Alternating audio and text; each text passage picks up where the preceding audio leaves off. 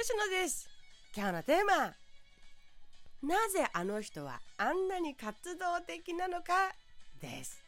その前にこの間ねすっごく反響がというかリアクションがありましてね。すっごく嬉しかった。いつも聞いてくれている方ありがとう。これからもあなた方の心が動いたところでその分のリアクションをもらえると最高に嬉しい楽しい吉野でございます。ではではテーマに行きましょうか。なぜあの人はあんなに活動的なのか。さあ誰を思い浮かべましたか？一概に自分から見て活動的な人を見ては自分と比べ落ち込む。そんな毎日を過ごしていませんか？例えば仕事先ではあの人と自分を比べプライベートでも誰かを羨みこう思う。はあ私っていつまでたってもダメだ。何にもできてない。っていうやつ。わかる。わかる。ということで今日の結論です。じゃじゃん。自分が心から納得する状態を描ききる。それができればどんどんと解消していくですよ。ということです。その瞬間からそれができればその瞬間から心にスイッチが入ったまんま。今を生きるのスタートになるからです。どういうことかというと例えば会社の同僚でも好きな活動先でもよく目にするインフルエンサーでも有名人や芸能人でもいいでしょう。彼らとあなたは持っている目標が違うはず。ここ軽く流しましたがとっても大事なポイントです。彼らとというか人の皆様人の皆様と一人一人とあなたもそう持っている目標が違うというところがポイントなんです。だからです。行動の仕方も行動量も変わってくるのは当然です。ということです。えっと例えばこうですね。東京ドームでワンマンライブをしたいという目標を掲げている人と老人ホームなどや施設を週に2回は回る。そんな音楽活動がしたいと目標に掲げている人お二方いたとしましょう。どちらも自分が心から望んでいる目標ならどちらも今生き生きしているはずです。自分が欲しいものが明確だから。それに向かうのが自分らしい生き方である進み方である選び方である。自分らしい充実感という点では全く同じだからです。それを知らずにいるとこうなります。ああ東京ドームを目指している人ってかっこいいな。やっぱ素晴らしいな。なんでああ動けるんだ。自分にはできないや。と悶々とするかもしれない。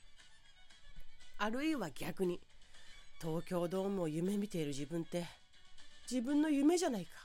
それよりも近くの人たちを元気にしたいっていう人の夢ってなんて素晴らしいんだ。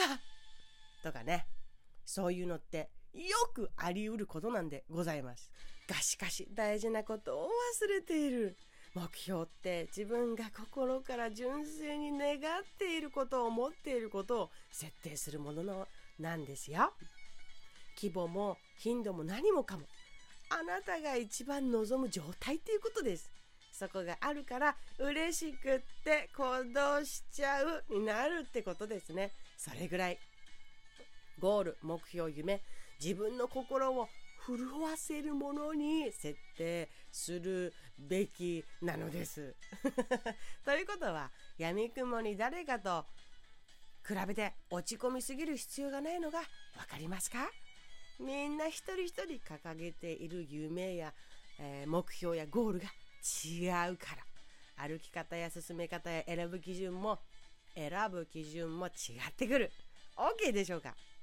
さあ、あなたがすることです。あなたがすべきことは、自分はどんな状態になると最高に心が湧き上がるのかを知ることです。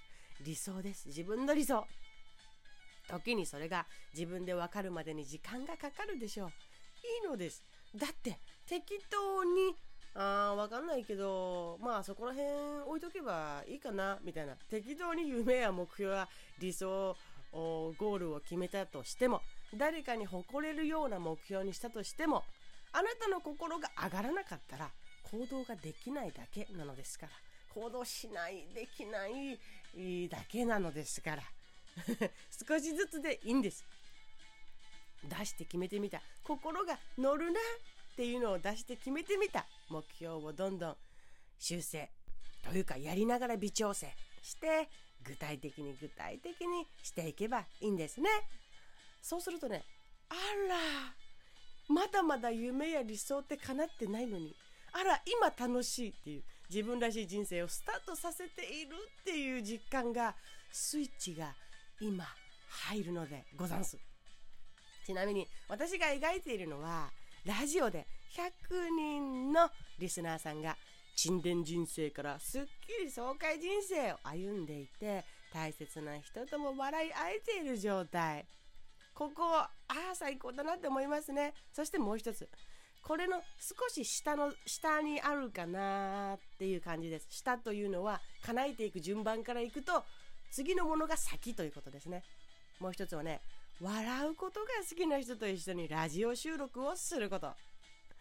笑うことが好きな人。人はもうお願いしてねいいよって言ってもらってるんですがテーマがね私が全然考えきれてないという。これは先に叶えることができると思いますのでこれを先にクリアしてでラジオで100人のリスナーさんがっていうところをに向かっていけるといいかなと思っています。あのー、よくいるんですよ。私もそうなんですけど、目標を決めることが楽しくないっていう。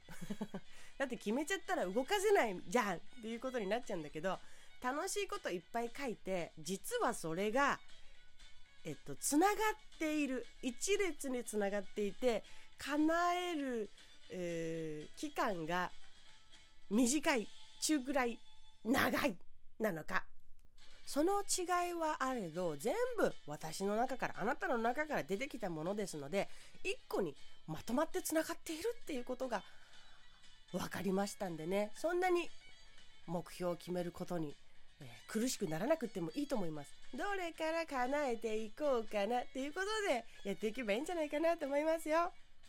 あとねこれにも関係してきます。どれだけ仕事をしたいのか。あなたは週に何回仕事をしたいのか。どれだけのお金が欲しいのか。プライベートでしたいことは何。仕事とプライベートの割合はどんなもんみたいな。などなど皆さん一人一人違うし違っていいんです。だから私家にいるしあの人たくさん仕事しててすごいな。私はなんてダメなんだ。とかね。あの人すっごい稼いでる。私なんて。みたいな。一人一人掲げている目標とか望む状態が違うからそれは違っていいんです。あなたもそう。自分の望む状態を見つけてそれを実現させていけばいいんですのだけなんですねそれを目指せる社会になっています。そんな時代が来ています。あなたが自分の望む状態を描けること。それが仕事もプライベートも未来も今も。自分らしく楽しく生きるコツとなります。あなた基準持ちましょう。そして最後のお知らせです。4月から私も才能プロファイラーとしてあなたの生き生きの手伝いができますので LINE かインスタ DM でお気軽にコンタクトくださいませませ。確かプロフィール欄にどちらも載せていると思います。ではまた。